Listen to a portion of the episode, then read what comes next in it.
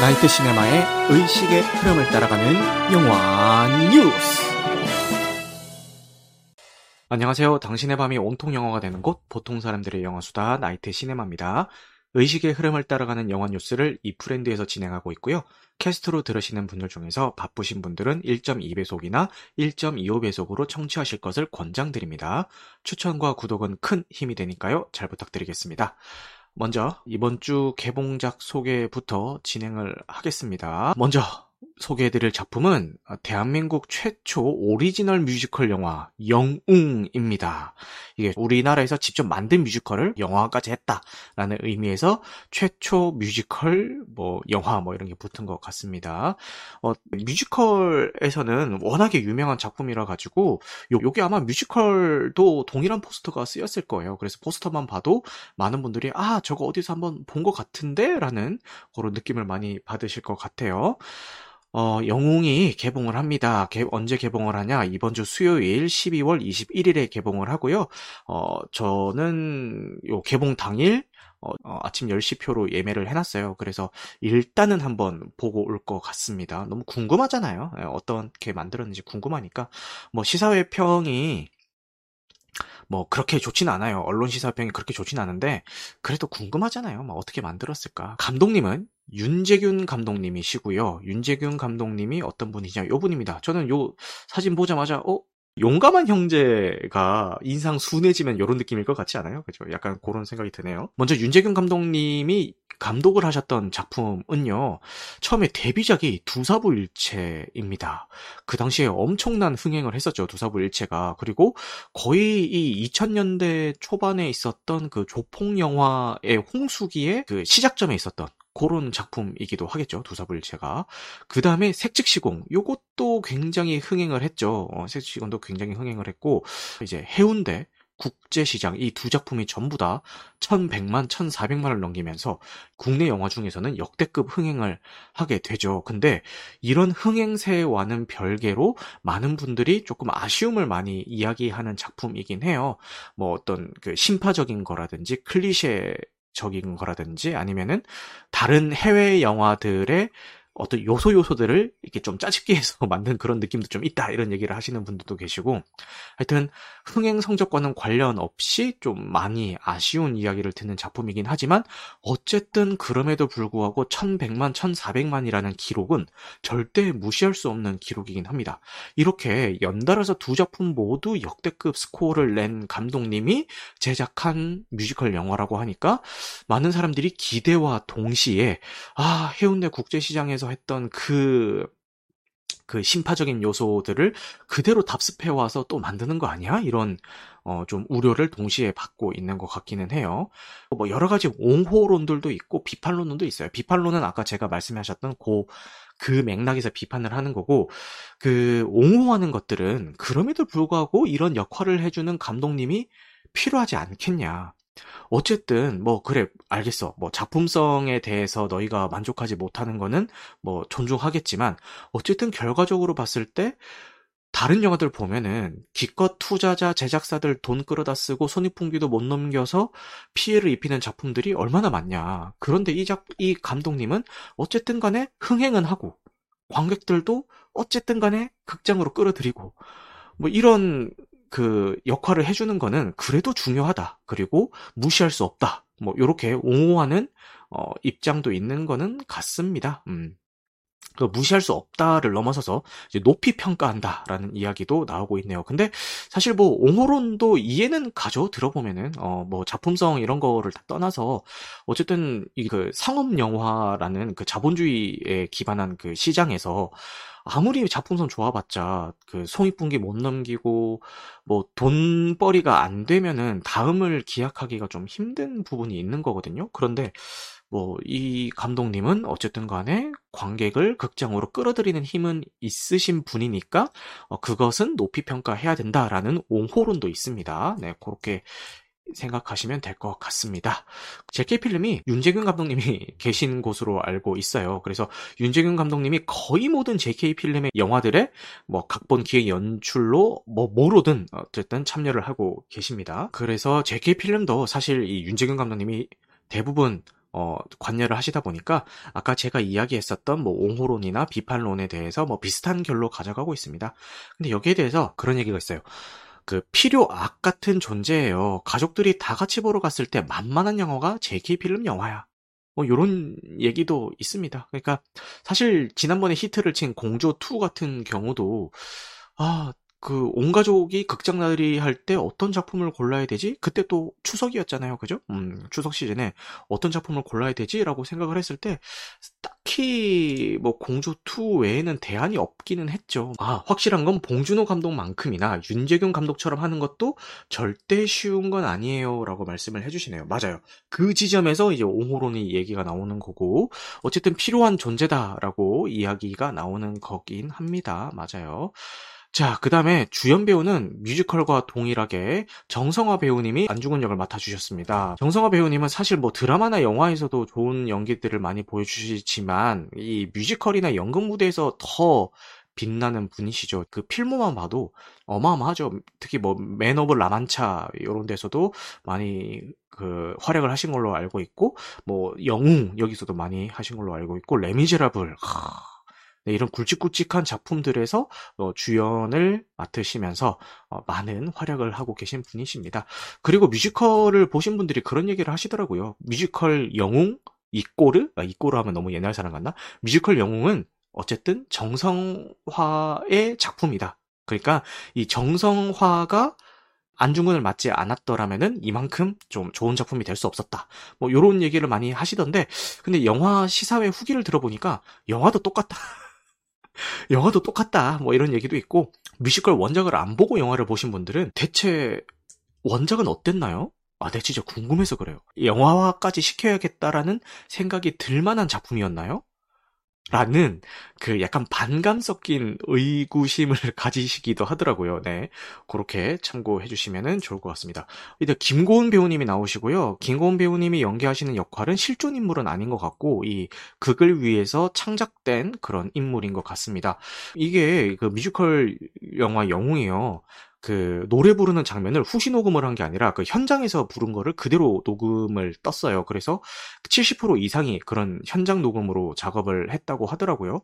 그런데 어, 김고은 배우님이 현장에서 노래를 부르는 걸 했다고? 라고 깜짝 놀랐더니 알고 보니까 원래 노래를 굉장히 잘 부르는 그런 배우분이시라고 하네요. 그래서 한번 이번 작품에서도 노래를 어떻게 부를지 한번 기대를 해보도록 하겠습니다. 김광훈 배우님 필모를 보면은 은교 성공했는데 몬스터 차이나타운 협녀 성남 변호사 개춘할망 다 좀 그랬죠. 변사는 좀 호불호가 갈렸고 유열의 음악앨범 언택트도 조금 반응이 안 좋았던 걸로 알고 있는데 이제 드라마로 넘어오면서 치즈 인더 트랩 대박 쳤죠. 저도 너무 재밌게 봤고요. 도깨비는 뭐 말해 뭐합니까? 뭐 완전 뭐 역대급 흥행을 불러 일으켰는데 더킹에서 약간 삐끗했다가 유미의 세포들 시즌 1, 2로 미쳐버렸죠. 예, 너무 어, 작품도 재밌고 어, 이 김고은 배우님의 매력도 어, 잘 산 작품인 것 같습니다. 그리고 최근에 많은 사랑을 받았었던 작은 아씨들에서도 좋은 연기를 보여주셨어요. 근데 이 작은 아씨들도 호불호가 좀 많이 갈리던데 저는 불호 쪽이었지만 그럼에도 불구하고 엔딩까지는 다 챙겨봤거든요.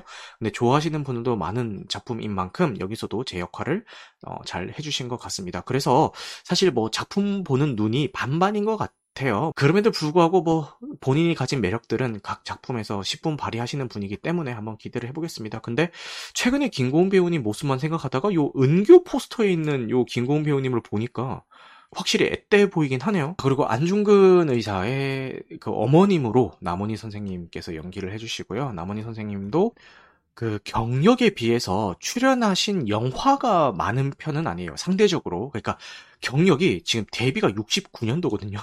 근데 드라마 지금 보세요. 이 드라마 필모는 이렇게 스크롤이 끊이진 않는데 영화 필모는 한 화면에 다 들어올 정도로 그 경력에 비해서는 영화 출연작이 그렇게 많은 분은 아니시지만 그럼에도 불구하고 영화에 나오든 드라마에 나오든 너무 잘 해주시는 어, 분이시니까 한번 기대를 해보겠습니다.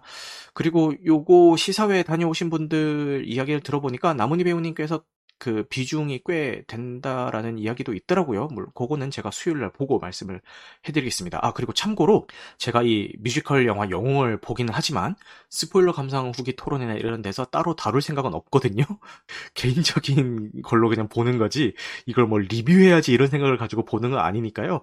여기 계신 분들 아씨 나 윤제균 감독 작품이나 JK 필름 작품은 절대 때려 죽여도 안 보는데 아 나이트 시네마가 본다고 하면 나도 봐야 뭐 되는 거 아니야? 나도 봐야지 뭐 스포일러 감상 후기 토론에 참여할 수 있는 거 아니야? 이런 고민을 가지셨다면은 부담을 좀 내려놓으셔도 됩니다. 안 다룰 겁니다. 요거 다룰 타이밍에 그 넷플릭스에서 공개가 된 기에르모 델토로 감독님의 피노키오를 다룰 예정이니까요. 안심하셔도 됩니다. 그냥 저 혼자 보고 따로 후기를 남겨드릴게요. 자, 그 다음에 소개해드릴 작품은 코르사주라는 작품이고요. 그 황후 엘리자베트를 이제 소재로 다룬 어, 그런 작품입니다. 이 나시 코르셋 좋아하네라고 하는데 코르셋이 뭐죠? 코르셋이 뭘까요? 검색해봐도 되는 거예요? 그것만 좀 얘기해 주세요. 제가 여기서 검색을 했을 때, 어, 신고가 안 들어갈 건지, 신고가 들어갈 건지, 그것만 얘기, 아, 안 된다고요? 알겠습니다. 그러면은, 어, 그냥 제 머릿속에 궁금증으로만 남겨둘게요. 지금 저 도발하지 마세요. 무명님이 진짜 모르시는가? 라고 하시는데, 압니다. 알지. 그, 그거 있잖아요. 그 허리 잘록하게 보이려고. 약간, 지금 현대에서는 약간 보정속옷으로 진화를 했는데, 요때는 너무 좀 과하게 허리를 쪼이, 쪼여가지고, 이렇게 그 드레스 핏을 맞추려고 하는 바람에, 부작용들도 야기했던 그런 그 속옷의 형태 아니겠습니까? 그죠? 어, 아닌가요? 이게 이상한가요? 여러분? 이게 과연 제가 돌을 맞아야 될 만한 발언입니까, 이게? 예? 여러분들, 음란함은 여러분들 머릿속에 있는 거예요. 유럽에서 가장 아름다운 여인으로 유명한 오스트리아의 황후 엘리자베트. 그에게 주어진 역할은 1kg의 머리를 이고 우아하게 앉아있는 것 뿐이다.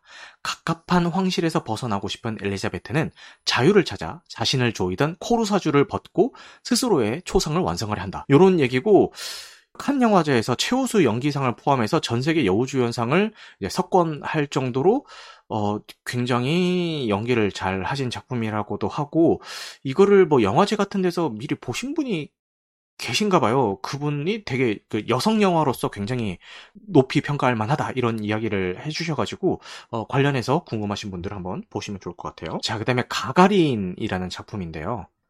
요거는 개요만 잠깐 읽고 지나갈게요. 1960년대에 인류 최초로 달 탐사에 성공한 우주비행사 유리 가가린의 이름을 따서 파리 근교의 이브리에 건립되었지만 노후화로 인한 재개발을 위해 2019년에 철거되었던 가가린 공공주택에 사는 소년을 중심으로 공동체로서의 삶, 소년의 꿈으로 인해 우주로 연장되는 집과 가정의 의미를 판타지적인 영상미로 다루는 작품이다. 라고 하네요. 어, 가가린 옥상에서 하늘을 보며 우주 비행사를 꿈꾸던 10대 소년 유리. 사랑하는 사람들과 함께 꿈을 키우는 공간이었던 가가린 주택단지의 철거가 결정이 되고 유리는 가가린을 지키기 위해 고군분투한다. 유리는 자신의 우상이자 우주 그리고 집이었던 가가린 주택단지를 지켜낼 수가 있을까라는 내용이라고 하네요. 어, 이게 상도 되게 많이 받았어요. 아테나 국제영화제에서 감독상, 포레삼 국제영화제에서 신인 감독상 수상. 참고로 요 감독님이 데뷔작입니다. 장편 데뷔작입니다. 요거 요 주제로 단편을 만드셨다가 어, 그 장편까지 동, 이제 제작을 하시게 된 케이스라고 하네요. 그리고 뤼미에르 시상식에서 어, 이게 또 제가 경상도인 게 요 억양에서 티가 나네요. 뤼미에르라고 안 하고 리미에르라고 리미에르 시상식에서 보통 서울 사람들은 뤼미에르 시상식 이런 식으로 얘기할 텐데 어, 저는 대구 사람이다 보니까 리미에르 시상식에서 데뷔 작품상을 수상을 했고요. 세자르 영화제에서 데뷔 작품상의 후보에 오른 작품이라고 합니다. 뭐 여러 가지 수상 내역도 많은 작품이니까요. 어, 참고하시면 좋을 것 같아요. 자, 그 다음에 소개해드릴 작품은 드라이브 마이 카의 재개봉 소식입니다. 근데 여러분들, 지금 이, 이번 주 개봉작을 보니까 영웅 말고는 사실 뭐 거대 자본이 들어간 뭐 큰 영화들, 그러니까 상업 영화라고 부를 수 있을 만한 작품들이 뭐 몇 편 안 되죠. 이 그 이유가 지난주에 개봉했던 아바타랑 겨루고 싶겠어요. 그죠? 그래서 다들 지금 좀 몸을 사리고 있는 것 같습니다. 네, 어쨌든 드라이브 마이카가 지금 재개봉을 앞두고 있고요. 많은 분들이 사랑하셨던 작품이고 3시간 가까이 되는 러닝타임 때문에 뭐 부담스럽다 이런 이야기도 많이 어, 나온 작품인데 지금 아바타가 이 드라이브 마이카의 재생 시간을 넘겼죠. 이게 얼마냐 재생 시간이 2시간 59분, 뭐 사실상 3시간인데 아바타가 3시간 10몇 분인가 그랬죠. 16분이었나? 뭐 하여튼 그래가지고 어, 아바타가 훨씬 길죠. 많은 사람들의 사랑을 받은 끝에 지금 재개봉을 한다고 하니까요. 사실 솔직히 말씀드리면은 제 취향의 작품은 아니었어요. 어, 저는 보면서 아, 언제 끝나나 왜 이렇게 지루하지? 라는 생각을 하면서 뭐 이제 그렇게 봤는데 그거는 어디까지나 제가 그렇게 봤다는 거지 제가 그렇게 봤다고 해서 이 작품이 절대 뭐 평가절하되거나 안 좋은 작품이라는 얘기는 절대 아닙니다. 그 평단으로부터도 많은 사랑을 받은 작품이고 그리고 제가 이렇게 봤다는 거지 제 주변에 계신 분들 중에서 이 작품을 어 굉장히 손에 꼽는 분들이 많이 계시거든요. 그만큼 어 좋은 작품이니까요. 어, 지금 재개봉을 한다고 하니까 많이들 보시면 좋을 것 같아요. 그리고 제가 이 작품이 그렇게 와닿지 않았던 이유가 집에서 OTT로 봐서 그랬을 수도 있거든요. 그러니까 이번 기회에 만약에 아직도 못 본 분이 계시다면 극장에서 한번 체험을 해보시는 거를 어, 추천드리겠습니다. 자 이렇게 이번 주 개봉작 소개를 마치고요.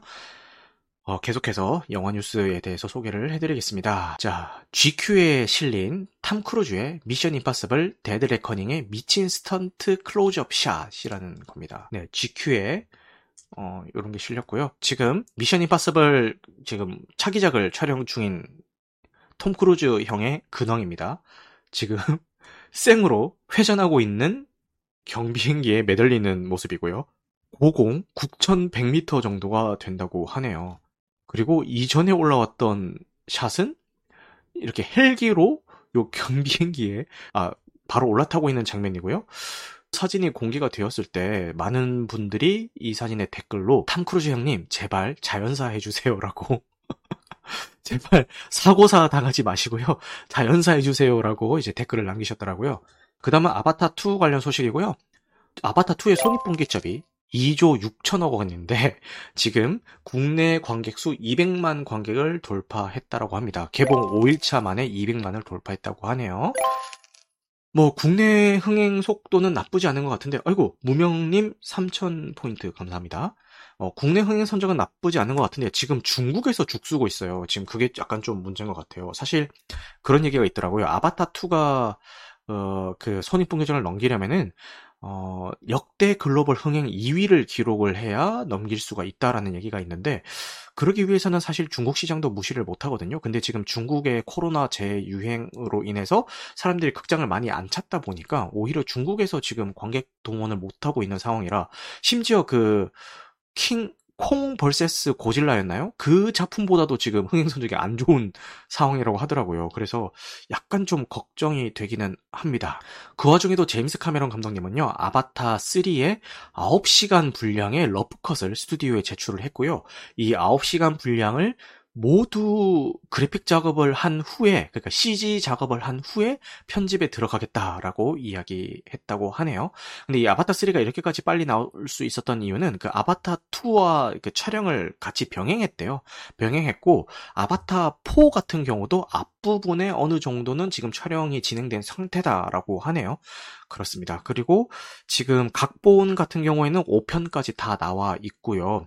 근데 이렇게 지금 2와 3를 거의 동시에 작업하고 4도 지금 이미 앞부분은 좀 작업이 작업이 들어갔다고 하는 거 보니까 지금 아바타 1에서 2까지의 갭이 13년이었잖아요. 근데 이제 2, 3, 4, 5의 갭은 그렇게까지 길지 않을 것 같다라는 생각이 듭니다. 자, 그 다음 뉴스는 웬즈데이 시즌2가 준비를 시작을 했다라는 이야기가 있네요. 웬즈데이가 넷플릭스에 공개가 된 지 한 달도 되지 않아 10억 시청 시간을 돌파한 세 번째 작품이 되었다라고 합니다. 흥행 속도가 어마무시하고요. 저는 본 적이 없지만 그 옛날부터 영화 많이 봐오신 분들은 사랑해 마지않는 아담스 패밀리라는 작품의 스핀오프 작품이고 팀버튼 감독님이 감독 및 제작을 하신 작품입니다. 근데 공개 초기에는 약간 우려의 이야기도 있었어요. 그러니까 그 팀버튼 매니아들이 계시잖아요. 그러니까 뭐 그냥 작품 전체에 그냥 아 그냥 재밌으면 됐지 이런 분들이 아니라 그 팀버튼만의 고유의 색깔이 좋아가지고 이제 그 팀버튼 감독님의 작품들을 찾아보시는 그런 분들은 아 그래도 그 좋기는 한데 재밌기는 한데 그래도 그 팀버튼의 색깔은 많이 희석된 게 아닌가라는 좀 우려는 하셨어요. 근데 그런 우려와는 별개로 지금 글로벌로는 굉장히 흥행을 하고 있는 상황입니다. 음, 공개 첫 주에 시청 시간 3억 시간을 돌파해서 역대 넷플릭스 드라마 공개 첫 주 가장 높은 시청 시간을 달성을 했다라고 합니다. 지금까지 넷플릭스에서 공개됐던 뭐 오징어 게임, 기묘한 이야기 다 포함해가지고 그거 다 제치고 공개 첫 주에 가장 높은 시청 시간을 기록했다고 하고요. 그리고 2주 차에는 4억 시간을 돌파하면서 영어권에서는 최초로 주간 4억 시청 시간을 넘었다. 그리고 비, 비영어권까지 포함시켜도 오징어 게임 이후로는 처음이다. 라고 하네요. 야, 이게 웬즈데이도 대단하지만 오징어 게임이 얼마나 대단했는지도 알 수 있는 대목입니다. 그죠? 그리고 공개된 지 2주가 지났음에도 계속 압도적인 흥행을 이어나가고 있다라고 이야기를 하고 있고 저는 한 6화까지 봤거든요. 근데 아, 확실히 재밌어요. 어, 너무 재밌게 보고 있고 캐릭터들도 매력적이고 그 전개되는 큰 줄기도 어, 충분히 궁금증을 자아내면서 좀 재밌게 보고 있는데 이제 시즌 2의 준비를 시작한다고 하고 내년 초쯤에 발표가 될 것 같다라고 하네요. 내년 초라고 해봤자 지금 뭐 몇 주 남았습니까? 그죠? 금방 하겠다는 얘기죠. 음. 그 다음에 더 퍼스트 슬램덩크 그러니까 여러분들이 사랑하시는 그 슬램덩크의 국내 더빙판이 상영될 예정이라고 합니다. 저도 이거를 극장에서 보긴 볼 건데 왜냐면은 지금 일본에서 엄청난 호평을 받고 있어요. 더 퍼스트 슬램덩크가 지금 공개된 이후로 계속 지금 일본 박스오피스 1위에서 내려오지 않고 있고 그 관객들 입소문이라든지 아니면은 그 관련 종사자들의 평이 굉장히 좋습니다. 어, 역대급이다 뭐 이런 얘기가 나오고 있을 정도로 굉장히 좋은데 원작 그대로 재현을 한 게 아니라 뭐 설정이나 연출들을 조금씩 바꾼 게 있나 봐요. 어, 근데 그거에 대해서는 호불호가 갈리긴 하지만 어쨌든 전체적으로 봤을 때는 좀 호평을 받고 있는 작품이라서 국내 개봉 소식이 들렸을 때 조금 걱정을 했던 게 저희는 강백호, 뭐 서태웅, 송태서, 뭐 정대만 이런 한국식 이름에 되게 익숙한데 아 이거 애니메이션이 어, 국내 개봉을 하면은 거기서는 일본어로 이야기를 하고 서로의 일본 이름을 부를 거잖아요. 되게 어색할 것 같다라는 생각이 드는 거예요. 근데 다행히도 국내 더빙판이 어, 이제 제작이 됐고, 거기서는 저희가 익숙한, 뭐, 그, 강백호, 뭐, 서태웅, 이런 한국식 이름으로 이제 불릴 예정이라고 합니다. 영화 바비의 1차 예고편이 공개가 됐는데요. 요게 그 스페이스 오디세이의 그 장면을 오마주 해가지고 요 바비 1차 예고편을 만들어서 좀 화제가 됐었죠. 어, 근데 저는 이 바비라고 하면 여러분들 딱 그 바비 인형만 딱 생각이 나잖아요. 그래서 아, 이걸로 무슨 영화를 만들어? 라는 생각을 했는데 예고편 보니까 갑자기 기대가 확 되는 거예요. 어? 어? 장난 아닌데? 어? 재밌을 것 같기도? 라는 생각이 들면서 음, 기대가 확 되었습니다. 아무래도 이 바비라는 제목에 걸맞게 전체적으로 좀 핑크핑크해요. 자, 원래는 앤 해서웨이가 출연이 예정이었다가 이제 마고로비가 주연을 맡게 되었다고 하고요. 어, 근데 예고편 공개된 거 딱 보고 나니까 앤 해서웨이도 충분히 뭐 바비라는 그 타이틀에 걸맞는 이미지를 갖고 있긴 한데 마고로비가 더 더 적합하다라는 생각이 조금 들면서 오히려 조화의 케이스가 되지 않았나라는 생각이 듭니다. 그리고 지금 굉장히 떠오르고 있는 여성 감독 중에 한 분이시죠. 그레타 거윅 감독님의 작품입니다. 이분이 요즘 되게 많이 주목받고 있는 분이라고 하시더라고요. 요 분이시고요. 원래는 배우세요. 배, 지금 키도 175입니다. 저보다 커요. 175고 원래는 배우였는데 첫 감독을 했던 레이디버드라는 작품이 평단의 호평을 받으면서 지금 떠오르는 어, 감독으로 추앙받고 있는 모양이에요. 그래서 한번 기대를 해보겠습니다. 네. 그 다음 소식은 어, 글렌 포웰 주연의 한국 전쟁을 다룬 디보션이 국내 넷플릭스 공개 예정이다라고 합니다. 6.25 전쟁에 참전했었던 최초의 흑인 비행사를 뭐 다루는 작품이다라고 해서 기대를 모았고 그 비행신 촬영하는 어떤 제작 기술이라든지 아니면 스탭들을 탑건 매버릭에 계셨던 분들을 좀 스카웃을 해오고 그리고 탑건 매버릭에서 쓰였던 그런 방식들을 그대로 또 사용을 했다고 해서 좀 기대를 하고 있었는데 국내에서는 극장 개봉 없이 바로 넷플릭스를 통해서 공개 예정이라고 합니다. 왜 이런 결정을 했는지는 잘 모르겠네요. 해외에서 평은 나쁘지는 않거든요. 막 호평까지는 아니더라도 뭐 볼만하다 요 정도의 평이 나오고 있는 것 같은데 네, 어쨌든 국내에서는 넷플릭스를 통해서 공개가 된다고 하니까 한번 기다려 보도록 하겠습니다. 그리고 많은 분들이 기다리셨던 리들리 스콧 감독의 글래디에이터 2편이 내년 5월에 촬영을 시작을 된다고 합니다. 원작으로부터 20년 후의 이야기를 다루는 어, 작품이라고 하고요. 글래디에이터 1편을 많은 분들이 사랑하시는 작품이잖아요. 근데 이 개봉 연도를 보니까 제가 중학생 때였더라고요. 그래서 그런지 이거를 제가 글래디에이터를 중학생 때 극장에서 봤거든요. 극장에서 봤는데 그 중학생의 저한테는 내용이 조금 이해하기 힘들었던 그런 기억이 나요. 그 뭐 많은 분들이 이제 그 캐릭터에다가 이제 감정이입을 해가지고 아 진짜 너무 가슴 아팠어 뭐 그러니까 누나를 사랑한 뭐 그런 컨셉이었나요? 막 그런 얘기들 하시는데 이제 중학생 때 봐서 그런지 그런 내용은 하나도 생각이 안 나고 그래서 이거를 좀 다시 보고 싶다라는 생각이 들었습니다. 내용도 하나도 기억이 안 나는 이 판국에 그냥 다시 한번 보면은 어, 지금 많은 분들이 극찬을 하고 있는 그 지점들을 지금의 나는 좀 느낄 수 있지 않을까라는 생각에 한번 보고 싶다라는 생각이 들었어요. 지금 카깡님이 헐, 네, 카깡님도 글래디에이터 1편을 거의 뭐 인생작의 반열에 올려놓고 있는 분 중에 한 분이시죠. 그래서 헐 그러신 것 같아요. 나이트 시네마니 슬램덩크 노래 해주세요라고 하는데 슬램덩크 노래 중에 제가 좋아하는 노래는 그 옛날 애니메이션의 그 엔딩 스크롤에 올라가면서 나왔던 그 노래가 있거든요. 그 꿈이 없는 너의 모습이 좋아. 때로 나는 나는 모습도 너무 귀여워. 그 모습도. 아 비디오판 노래라고. 아 그렇구나. 이게 TV판이랑 비디오판이랑 달랐나 봐요? 잘 모르겠네. 어쨌든 그 노래가 너무 좋은 거예요. 그딴 사람들은 외치고 싶어. Crazy for you.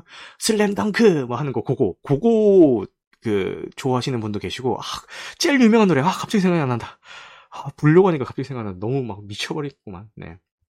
네, 지금 불러달라고 해가지고, 뭐, 이렇게 잡살 풀어봤어요. 오늘 유독 약간 지금 주사 맞은 것 때문에, 컨디션 때문인지, 오늘 유독 제가 좀 정리된 말을 못하고 횡설수설한 느낌이 들어가지고, 말하면서도 계속, 아, 라이브로 들으시는 분들이 과연 뭐라도 좀 얻어가실 수 있을까라는 걱정을 하면서 좀 진행을 하긴 했어요. 그럼에도 불구하고, 지금 이 시간까지 남아서 좀 들어주신 분들 모두 모두 감사합니다. 어, 반짝이는 캔디님이 고생 많으셨어요. 감사합니다. 무명님이 너무 좋은 시간 감사합니다. 라고 해주셨네요. 아이고, 저야말로 감사합니다. 여러분들 늦은 시간까지 함께 해주셔서 감사하고요. 오늘 방송한 내용은 편집 과정을 거쳐서 유튜브와 각종 팟캐스트 플랫폼에 업로드 될 예정입니다. 영화 같은 밤 되시길 바라겠습니다. 감사합니다.